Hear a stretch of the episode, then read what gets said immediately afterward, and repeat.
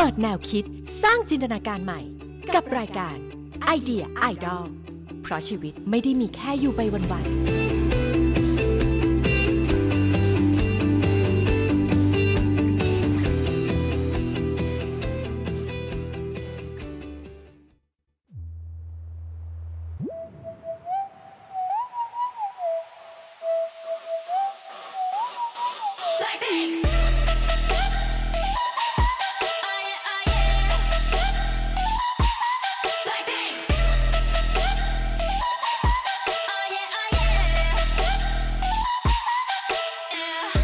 착한 얼굴에 그렇지 못한 태도. 간녀린 몸에 쏙 가려진 볼륨은 두 배로. 거침없이 찍힌 굳이 보진 않지 블랙하면 핑크 우린 예쁘장한 savage. 원하던 대놓고 뺐지. 너무래도 칼로 무배기. 두 손엔 가득한 fat checks 궁금하면 해봐 fact check. 눈 높인 꼭대기 물 만난 물고기. 좀 톡해 난 toxic 유혹해 I'm foxy. 두번 생각해 흔한 남들처럼 착한 척이 못하니까 착각하지 마. 쉽게 웃어주는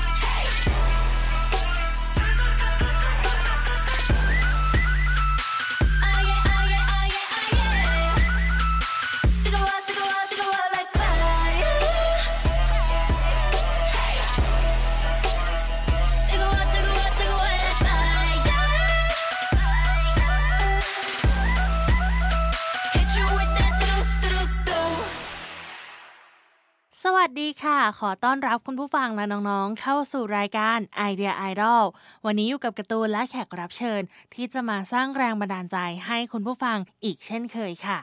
สำหรับเพลงที่จบไปเมื่อสักครู่ค่ะ ใครแอบลุกขึ้นเต้นหรือเปล่าคะ เพราะว่าเพลงที่จบไปเมื่อสักครู่นั่นก็คือเพลงตูดูตูดูของ Blackpink นั่นเองค่ะ ถ้ากร์ตูนออกเสียงพลาดไปนะขออภัยด้วยนะคะ ออกเสียงยากมากๆจริง ๆ เพลงนี้ และสำหรับวันนี้เปิดกันมาด้วยเพลงเกาหลีแบบเนี้ย หลายๆ คนอาจจะตกใจละ ว่าปกติการ์ตูนเปิดเพลงไทย วันนี้เปิดเพลงเกาหลี หรือว่าแขกรับเชิญของเราวันนี้จะเป็นพี่ลิซ่าหรือเปล่า ถ้าเป็นไปได้ในการ์ตูนก็ดีใจมาก ๆ เลยคุณผู้ฟัง แต่ว่าพี่ลิซ่าน่าจะยุ่งอยู่ที่เกาหลีเนาะ วันนี้ค่ะ เราก็เลยเชิญแขกรับเชิญที่เรียกว่ามีชื่อเสียงจากเพลงตูดูตูดูของ Blackpink ที่แหละ แล้วก็เชื่อว่าหลายๆ คนอาจจะเคยเห็นผลงานการ parody cover music video ซึ่งก็เรียกว่าได้รับการตอบรับที่ดีมากๆ ทั้งในไทยเองแล้วก็ถูกเอาไปพูดถึงในต่างชาติด้วยไม่ว่าจะเป็นฝั่งยุโรป หรือว่าฝั่งเกาหลีเอง ถึงขนาดที่ว่าวง Blackpink เองเนี่ยก็พูดถึงผลงานชิ้นนี้เช่นเดียวกันค่ะ ซึ่งผลงานชิ้นนี้ค่ะการ์ตูนจะเล่าให้เห็นภาพคร่าวๆเนาะเป็นการนำมิวสิกวิดีโอของ Blackpink ตัวนี้ค่ะ มาเรียนแบบ แล้วก็ใช้สิ่งที่มีอยู่รอบตัวเนี่ย มาทำฉากมาทำเสื้อผ้า ให้มันใกล้เคียงกับใน MV จริงมากที่สุด แล้วก็ด้วย inner ของน้องๆที่เป็นนักแสดง มุมกล้องการถ่ายทำการตัดต่อเนี่ยเรียกว่าเป๊ะช็อตต่อช็อตซีนต่อซีน โดยที่ถ้าใครได้เห็นผลงานแล้วเนี่ย คงจะคิดว่าต้องใช้กล้องถ่ายกองใหญ่ๆ ใช้งบเยอะๆ ทีมงานเนี่ยเป็นสิบเป็นร้อยแน่ๆเลย แต่ในความเป็นจริงค่ะ ผลงานชิ้นนี้เกิดขึ้นจากกลุ่มเด็กกลุ่มหนึ่งแล้วก็ผู้กำกับหนึ่งท่านเท่านั้น นั่นก็คือเด็กเซาะกราวนั่นเองค่ะซึ่งทุกคนก็จะรู้จักเด็กเซาะกราวในฐานะกลุ่มเด็กๆ ที่รวมตัวกัน เต้น cover แล้วก็ parody MV มิวสิกวิดีโอหรือว่าตัวอย่างภาพยนตร์ต่างๆ แต่ว่าน้อยคนค่ะที่จะรู้ว่าจริง ๆ แล้วต้นกำเนิดของเด็กเซาะกราวเนี่ยมาจากคนคนหนึ่งเท่านั้นค่ะ นั่นก็คือคุณต่อสิทธิชัย ซึ่งเขาเนี่ยเป็นทั้งผู้ก่อตั้งเพจเด็กเซาะกราว แล้วก็เป็นผู้กำกับ เป็นผู้ที่ถ่ายทำแล้วก็เป็นผู้ที่ตัดต่อนั่นเอง ก็คือจริงๆ แล้วคุณต่อทำทุกอย่างเลยยกเว้นแสดงนั่นเองค่ะคุณผู้ฟัง ซึ่งสำหรับการ์ตูนเนี่ยความน่าสนใจของกลุ่มเด็กเซาะกราวเนี่ยมันไม่ใช่แค่ว่าเด็กไทย ที่ parody cover MV ของศิลปินเกาหลีแล้วโด่งดังนะ แต่ว่านี่คือการนำเอาสิ่งใกล้ตัวเนี่ยมาใส่ความคิดสร้างสรรค์ลงไป แล้วทำให้เป็นผลงานที่เรียกว่ามีคุณภาพมาก ๆ เลยค่ะคุณผู้ฟัง ถ้าเป็นภาษาวัยรุ่นเนี่ยต้องเรียกว่าน้อยแต่มากค่ะคุณผู้ฟังวันนี้กระตุนก็เลยอยากจะพาคุณผู้ฟังไปรู้จักกับคุณต่อสิทธิชัยเนาะว่าความเป็นมาเป็นไปของกลุ่มเด็กซอกราวเนี่ยเป็นมาอย่างไร แล้วคุณต่อเนี่ยมีแรงบันดาลใจอะไรที่นำเอาสิ่งของรอบตัวโลเคชันใกล้ๆบ้าน แล้วก็น้องๆในชุมชนเนี่ยมาสร้างเป็นผลงานที่สร้างสรรค์มากๆ วันนี้เราจะไปรู้คำตอบกันค่ะ ถ้าคุณผู้ฟังพร้อมแล้วเราไปพูดคุยกับคุณต่อในช่วงของ Idea Idol Special กันเลยค่ะไอเดียไอดอลปฏิวัติมุมคิด พลิกมุมชีวิตด้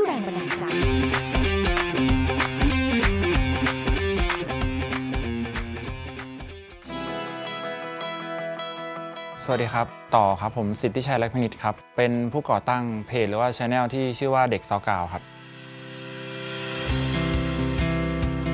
ที่มามันเกิดจากตอนตอนแรกครับผมมีน้องคนนึงครับผมเขาอยู่ข้างบ้านเนี่ยครับเป็นหลานๆที่สนิทสนิทกันเนี่ยนะครับก็คือเขาชอบเต้นชอบร้องอะไรเงี้ยแบบ inner แบบจะดูแบบแรงกว่าเด็กทั่วๆไปครับก็เลยอยากลองอัดคลิปลง Facebook ส่วนตัวเฉยอัดแบบไม่ได้คิดอะไรเลยไม่ได้อยากจะดังอะไรตอนนั้นนะครับแต่ว่าอัดไปแล้วมันดันมีเพจใหญ่ๆเงี้ยเขามาดูดคลิปเราไปลง ก็คือพอเอาไปลงตอนนั้นก็ดีใจดีใจมากแบบเฮ้ยคลิปเราไปลงเพจแบบนั้นอะแบบมัน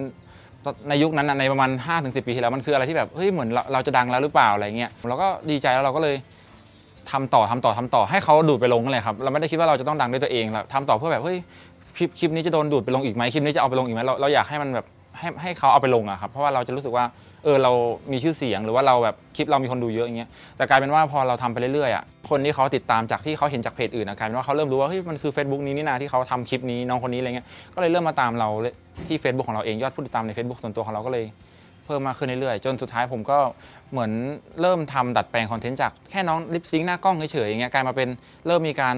ตัดต่อในแอป iMovie ของ iPhone เฉยๆครับไม่ได้ไม่ได้ใช้โปรแกรมตัดต่ออะไร ใช้แค่ iMovie ตัดตัดตัดต่อต่อกัน แล้วก็จนสุดท้ายมันก็เริ่มดังขึ้นเรื่อยๆดังขึ้นเรื่อยๆจาก 1 คนเป็น 2 คนเป็น 3 คน 4 คน จากแบบแค่ lip sync ก็กลายเป็นแบบใช้เพลงวง Klear มามีมีมือกลองอะไรที่แบบใช้ขันใช้อะไรตีอย่างเงี้ยจนมีคุณป้าคนอะไรที่เขาแบบชอบเราก็เลยแบบทัก inbox มาแบบทำไมไม่สร้างเพจให้น้องล่ะอะไรเงี้ยแบบเพราะว่า เหมือนมันจะได้ง่ายขึ้นเพราะตอนนี้มันเป็น Facebook ส่วนตัวของเรา มันจะแบบมีการรวมกับคอนเทนต์อะไรของเราเองเนี่ยเราก็เลยโอเคงั้นลองสร้างเพจขึ้นมาเร็วๆก็ตั้งไปเลยแบบไม่ได้คิดอะไรมากก็คือเด็กสาวกาว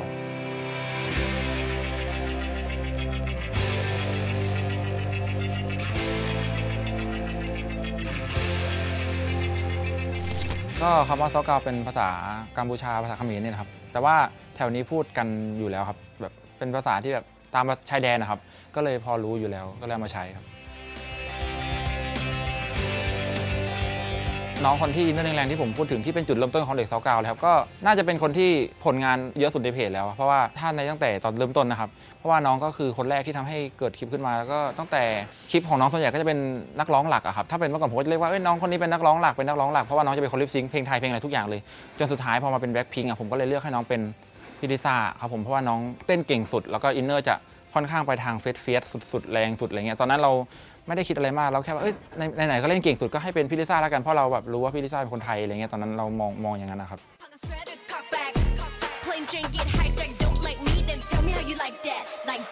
ผมผมชอบเกาหลีตั้งแต่ไหนแต่ไรตั้งแต่ประถมอะไรเงี้ยตั้งแต่ช่วง Girl Generation เพลง Gee พวก Nobody อะไรเงี้ยผมก็ตามมาเรื่อยๆตามมาเรื่อยๆจนสุดท้ายพอเรามาถ่ายคลิปตอนประมาณม .6 พอประมาณม .6 เนี้ยผมเริ่มถ่ายคลิปปุ๊บแบบ เราก็เริ่มรู้สึกแบบเออเราอยากลองทำอะไรใหม่ๆครับผมคือตอนแรกทำเพลงไทยใช่ไหมครับทำเพลงไทยแต่ว่าตัวเราอะชอบเพลงเกาหลีด้วยด้วยอย่างเงี้ยก็เลยแบบด้วยความที่คอมเมนต์อะไรเงี้ยเขาก็บอกว่าแบบเฮ้ยทำไมไม่แบบลองทำแนวนี้บ้างเฮ้ยลองทำเพลงแบ็คพิงไหมลองทำเพลงทวายไหมเขาจะมีแนะนำมาเรื่อยแบบจากหลาย ๆ คนที่เขาเมนต์มาอย่างเงี้ยครับผมแต่ว่าผมอะด้วยความที่แบบเป็นติ่งอยู่แล้ว แล้วก็เราก็ตามมาเรื่อยๆอย่างเงี้ยแล้วก็รู้ว่าแบบเอ้ยมันมีวงใหม่ชื่อแบ็คพิงที่เพิ่งเดบิวต์มาเราก็เหมือนเริ่มติดตามเริ่มเป็นแฟนเพลง แล้วก็เริ่มแบบ เฮ้ยเราเรามีน้องอยู่ประมาณ 4 คนอยู่แล้วในตอนนั้นนะครับ ก็เลยแบบอยากทำแบ็คพิงเพราะว่าส่วนหนึ่งก็เป็นเริ่มรู้สึกอินกับแบ็คพิงด้วยเพราะว่ารู้สึกว่าเป็นในตอนนั้นอะแบ็คพิงเป็นวงที่ต่างจากวงอื่นนะครับแบบจะเป็น girl crush อะไรเงี้ยเราก็เลยเอ้ยลองทำดีกว่า แล้วที่สำคัญคือมีคนไทย เรารู้สึกว่าแบบมันน่าจะส่วนหนึ่งก็คนไทยน่าจะรู้จัก แล้วก็อีกอย่างหนึ่งก็คือเราชอบ ก็เลยลองทำดูก็เลย แล้วพอทำดูมันก็ดีที่แบบว่ามันดันมีกระแสตั้งแต่คลิปแรกเลยครับ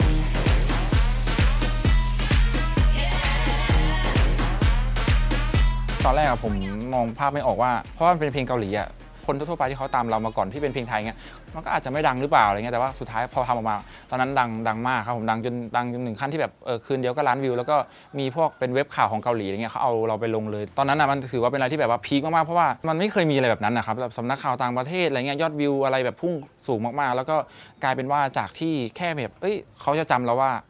กลุ่มเด็กไทยเอ้ยน้องมอมแมมหรือเปล่าที่แบบ โฮเบอร์แต่กลายเป็นว่าคนจำใหม่เลยว่าเด็กซอกาว ตอนนั้นคือเป็นการแบบเหมือนประกาศครั้งแรกจริงๆจังเลยว่าเนี่ยคือทีมเด็กซอกาวเพราะว่ามันมันเด่นมากจริงๆ แล้วก็ค่อนข้างจะแบบmass มากๆสวัสดีครับ ตอนนี้เราก็กำลังไปถ่าย Lovesick Girls ซีนของน้องกวาง ที่เป็นซีนวิ่งอันนี้ อันนี้ก็เป็นชุดของซีนนี้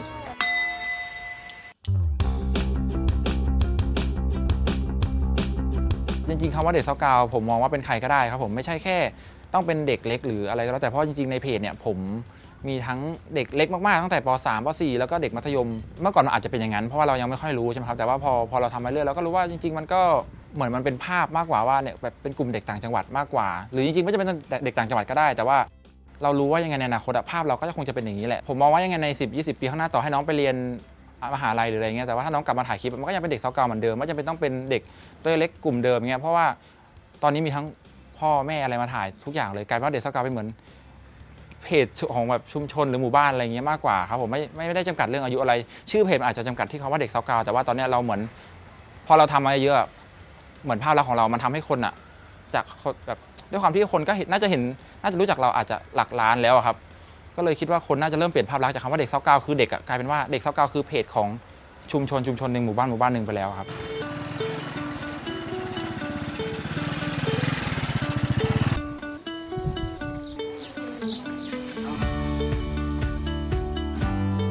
คอนเซปต์หลักของเด็กเซาะกราวของเราก็คือ น่าจะเป็นการเน้นไปที่ location อะไรเงี้ยครับผมแบบ local local ก็คือเป็นบ้านๆตามสไตล์ของเราเลยครับผมที่เราวางมาตั้งแต่แรกครับผม บวกกับตัวเด็กๆที่เราไม่ได้ไปมีการตัดแปลงตัดแต่งอะไรเลย เพราะว่าเราก็เอาน้องๆที่อยู่รอบตัวของเรามาถ่ายเลยครับผมแต่ว่าผมก็จะพยายามเลือก character ที่เหมาะกับน้องๆครับให้กับเขาอาจจะมองว่าเอ้ยน้องคนนี้ต้องเหมาะประมาณไหนอะไรเงี้ยแต่ว่าเราจะไม่ได้ไปดัดแปลงความใสความไร้เดียงสาของเขาก็คือ ให้เขาเล่นเป็นตัวของเขาเองเลย แต่ว่าเราจะมีความใสความเป็นผู้กำกับเข้าไปนิดนึงว่าเออเราดัดการพูดแบบนี้ไหมอะไรเงี้ยหรือว่าแค่ใส่ความเป็น character ในตัวที่เราเล่นตามเข้าไปนิดเดียวแต่ว่ายังคงความเป็นตัวตนของน้องให้มากที่สุดครับผมแล้วก็ สุดท้ายมันเลยเหมือนกับรวมกันระหว่างความเป็น location แบบบ้านๆท้องถิ่นท้องถิ่นแล้วก็ความใสๆแบบไร้เดียงสาแบบสดๆของน้องๆเลยก็เลยออกมาเป็นเด็กเซาะกราวครับพอโตขึ้นประสบการณ์ของเราเริ่มรู้ว่าน้อง gen แรกเป็นยังไง น้องรุ่นแรกเป็นยังไง เราเริ่มเข้าใจว่าเราต้องค่อยๆ พูดกับน้อง เราต้องค่อย ๆ ถามน้องว่าแบบน้องอยากเล่นอันบทนี้ไหมอะไรเงี้ยเราจะมีถามกับน้องตลอดครับ ผมว่าเอออยากเล่นเป็น กาลเกตไหมแบบหรือว่าคิดว่าเพื่อนน่ะเหมาะกว่าไหมอะไรเงี้ยเราจะถามน้องถามน้องตลอดครับผมแล้วน้องก็จะแบบบางทีน้องก็จะแบบว่าเออหนูไม่อยากเล่นเพราะว่าหนูรู้สึกว่ามันยากหนูพูดคำยาวๆแบบนี้ไม่ได้เงี้ยเราจะแชร์กันตลอด หรือบางทีถ้าน้องบอกว่ายากแต่ว่าน้องเหมาะจริงๆอะเราก็จะบอกว่าไม่เป็นไรเดี๋ยวพี่ตัดให้มันสั้น พี่มีเทคนิคอย่างนี้อย่างนี้ช่วยให้มันง่ายขึ้นอ่าเราก็จะคุยกันตลอด ดูแลตัวเองด้วย เช่นกันค่ะ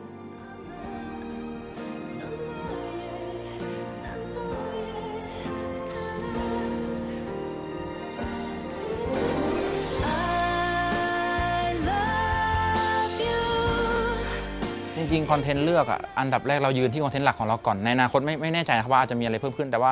เรายึดที่ content หลักของเราก่อนก็คือการล้อเลียนแบบเป๊ะช็อตต่อช็อตหรืออาจจะใช้เสียงของต้นฉบับมาเล่นแบบไม่จำเป็นต้องเป๊ะก็ได้ แต่ว่าเล่นตามเสียงอะครับผมแต่หลักๆ คือเป๊ะต่อช็อต content ก็เลยจะเน้นไปที่หนังเพลงหรืออะไรก็แล้วแต่ที่มีเสียงของเขาเป็นต้นฉบับอยู่แล้ว แล้วก็ตามกระแสครับผม แต่ว่าจะมีหลายอย่างเพราะบางทีอะ อ่าอย่างเช่น Wednesday เงี้ยมาใหม่อะเราถ่าย แต่ว่าการะเกดที่มีกระแสอยู่ เรารู้ว่าถ้าทำออกไปยังไงคนก็ยังดูยังรู้จักเราก็จะเอามาทำเงี้ยครับผม content ก็คือเน้นที่คนรู้จักแล้วก็เป็นกระแสในปัจจุบันใช่ครับผม แต่ว่ายังยึดหลักที่การเป็น parody จริงๆอะผมก็ทำเกี่ยวกับ production ใช่ไหมครับ ได้เข้าเรียนในสายนิเทศศาสตร์ด้วยแต่จริงๆอะไม่ได้ตรงร้อยเปอร์เซ็นต์เพราะว่าผมเรียนโฆษณาครับผมก็จริง ๆ ในหลักสูตรของมหาลัยผมอะ แทบไม่ได้จับ production เลย จับแค่ประมาณ 1 ตัวเขาเรียกว่าอะไรหนึ่งวิชา เรียนแค่ตอนปี 1 ปี2เนี่ยครับผมแค่ตัว 2 ตัวแล้วก็จบหายไปเลยที่เหลือคือลงโฆษณาหมดเลย ส่วนใหญ่ก็คือเราเรียกว่าในในในในการเรียนมหาลัยครับผมได้เยอะมากๆ แต่ว่าจะได้ไปทางการคิดได้ไปทางการเรื่องสื่อเรื่องการเข้าใจเทรนอะไรเงี้ยครับผมจะได้เป็นหนักทางนั้นมากกว่า ซึ่งก็ถือว่าตรงอยู่ดีแต่ว่าด้าน production อะผมจะเน้นมาทางการเรียนรู้ผ่าน YouTube จริงๆอะผม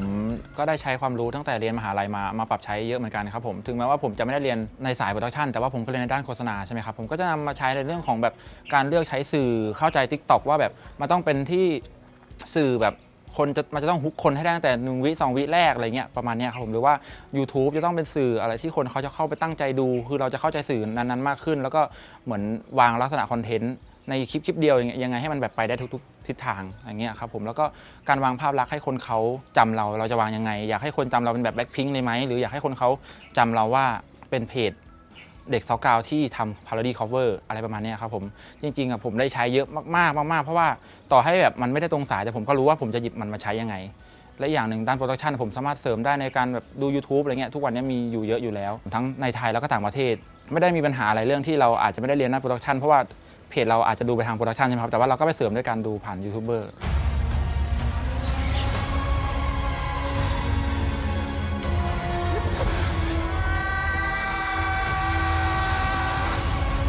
จริงๆอะทุกวันนี้ผมก็ยังพยายามมองหาคอร์สหรือว่าช่อง YouTube อะไรอื่น ๆ ที่เขาจะมา เสริมเราในด้านต่างๆ ด้วย เพราะว่าทุกวันนี้ผมมองว่าเทรนมันไม่หยุดนิ่งอยู่แล้วครับ ไม่ว่าต่อให้เราจะรู้เยอะหรือว่าจะเก่งที่สุดใน จะเคยได้ที่หนึ่งหรืออะไรในการแข่งขันอะไรมาก็แล้วแต่แต่ทุกวันนี้เทรนมันเดินอยู่ตลอด คนเปลี่ยนตลอด คนดูอยากเห็นอะไรใหม่ๆอยู่ตลอด เราก็จะจะเป็นต้องมองหาความรู้ใหม่ๆ หรือเทคนิคใหม่ๆอะมาดึงให้คนเขาสนใจผลงานของเรา ความรู้ใหม่ๆ กับเทคโนโลยีใหม่ๆ ที่จะเข้าไปดึงความสนใจคนดูให้มาสนใจ content ของเราอย่างเงี้ยครับภ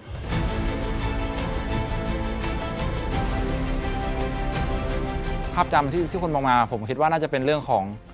ความเป็น local ความท้องถิ่นนะครับผมอันนี้ชัดเจนอยู่แล้ว ถ้าคนเห็นผ่าน feed ก็ต้องแบบว่าเด็กเซาะกราวหรือเปล่า หรือว่าเด็กเซาะกราวแน่ๆเลยอย่างเงี้ยครับผมแล้วก็อีกอย่างหนึ่งคือเรื่องของเทคนิค production จริง ๆ ผมคิดว่าที่เป็น2อันเนี้ยเพราะว่าคนค่อนข้างจะพูดถึงเยอะด้วย แล้วเราก็รู้ตัวเองด้วยว่าเราค่อนข้างหนักด้านนี้ ชัดด้านนี้เรื่องของ location บ้านๆสังกะสีอะไรเงี้ยครับผมแล้วก็ production ที่เราพยายามเรียนรู้อยู่ตลอด เพราะว่าเรารู้ว่าเราขายด้านนี้ได้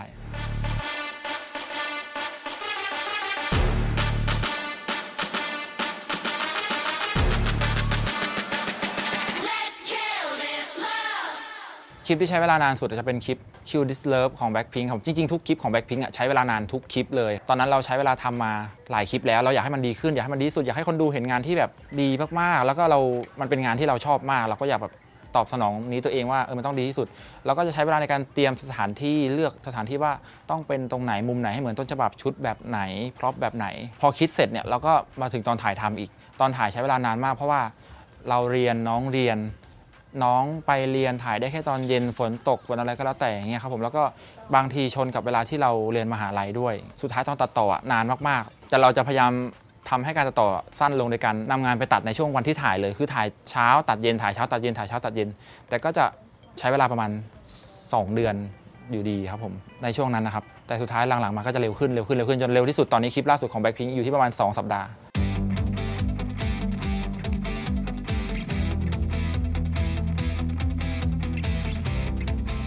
ของแบ็คพิงในช่วง 4-5 คลิปแรกอะผมจะรู้สึกพีคกับใจตัวเองมากๆ มันจะรู้สึกแบบว้าวว้าวว้าวตลอดแบบเฮ้ยมันจะไปถึงจุดไหนแบบมันดังขึ้นทุกคลิปเลย ผมเลยเลือกยากมากๆครับผมแต่ว่าถ้าต้องเลือกจริงอะผมเลือกเพลงตูดูตูดูเพราะว่าตอนนั้นอะน่าจะเป็นเพลงที่แบ็คพิงพูดถึงใช่ครับผมเป็นเพลงที่แบ็คพิงพูดถึงในคอนเสิร์ตครั้งแรก ตอนนั้นคลิปนั้นอะนอกจากจะดังตัวของมันเองแล้วมากๆ คือตอนนั้นอะ สำนักข่าวเกาหลีเอาไปลงเยอะมากเยอะมากๆ SBS อะไรต่างๆนานาเป็นสำนักข่าวที่เรารู้จักอยู่แล้ว ว่ามันดังว่ามันเป็นสื่อหลักๆของประเทศเกาหลีแล้วแบบเฮ้ยข่าวของเราไปลงเนี่ยเราเราเลยรู้สึกแบบใจฟูมากๆแล้วก็อีกอย่างหนึ่งคือแบ็คพิงพูดถึงในคอนเสิร์ตว่าแบบภูมิใจกับน้องๆมากๆ เก่งมากๆ มุมกล้องเหมือนมากๆ ตอนนั้นนะครับ เราเสียดายแค่ว่ามันไม่มีภาพวิดีโอออกมาให้เห็นว่าเขาพูด มันเป็นแค่การแบบสัมภาษณ์ของนักข่าวแบบปิดอะครับ ก็เป็นแค่ช่อง 3 เขียนออกมาว่าแบ็คพิงสัมภาษณ์ถึงเด็กเศร้าเก้าอย่างนี้อย่างนี้อย่างเงี้ยประมาณนี้ครับตอนนั้นเลยแต่ว่าแค่นั้นก็ ดีใจมาก ๆ แล้วครับ จากโทรศัพท์หนึ่งเครื่อง สู่การสร้างคลิปเปิดเพจ cover จนกลายเป็นกระแสที่คนต่างพูดถึงทั่วทั้งประเทศ คงปฏิเสธไม่ได้ ว่าคุณไม่รู้จักพวกเขา เด็กซอกกราว กลุ่มเด็กบ้านนอก จากจังหวัดสระแก้ว ติดตามต่อได้ในรายการไอเดียไอดอลสัปดาห์หน้า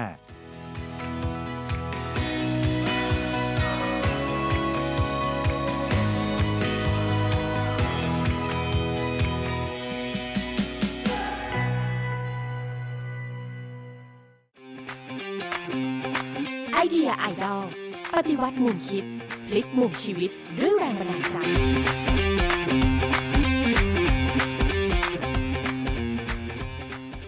เป็นยังไงกันบ้างคะคุณผู้ฟังกำลังสนุกเลยใช่ไหมแต่ว่าวันนี้เวลาก็หมดลงแล้วล่ะค่ะคุณผู้ฟัง ก็เลยต้องพอสเรื่องราวของเด็กๆซากราว แล้วก็คุณต่อไว้เท่านี้ก่อนเนาะแต่ว่าวันนี้ก็เรียกว่าได้รับแรงบันดาลใจมากมายเลย ใครจะเชื่อว่าเราจะสามารถนำสิ่งของรอบๆตัว location รอบๆบ้าน แล้วก็คนรอบๆชุมชนเนี่ย มาร่วมกันสร้างเป็นผลงานที่โด่งดังไประดับประเทศได้ขนาดนี้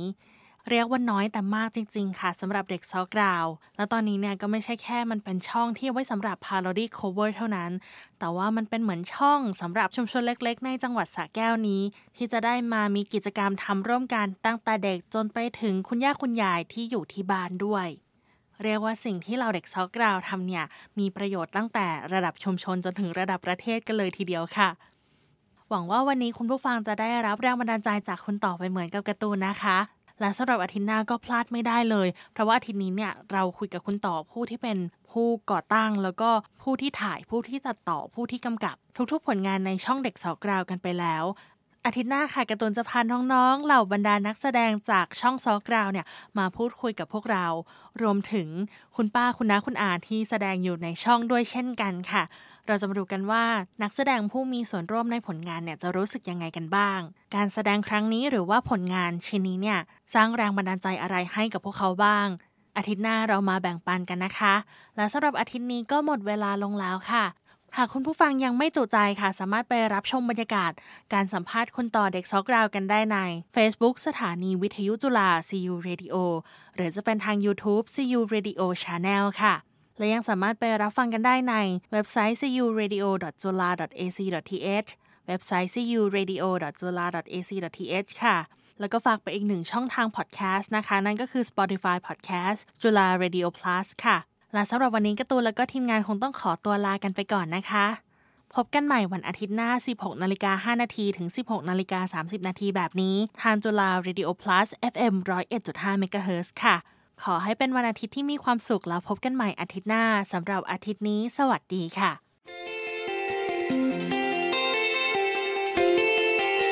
เปิดแนวคิดสร้างจินตนาการใหม่ กับรายการไอเดียไอดอล เพราะชีวิตไม่ได้มีแค่อยู่ไปวันๆ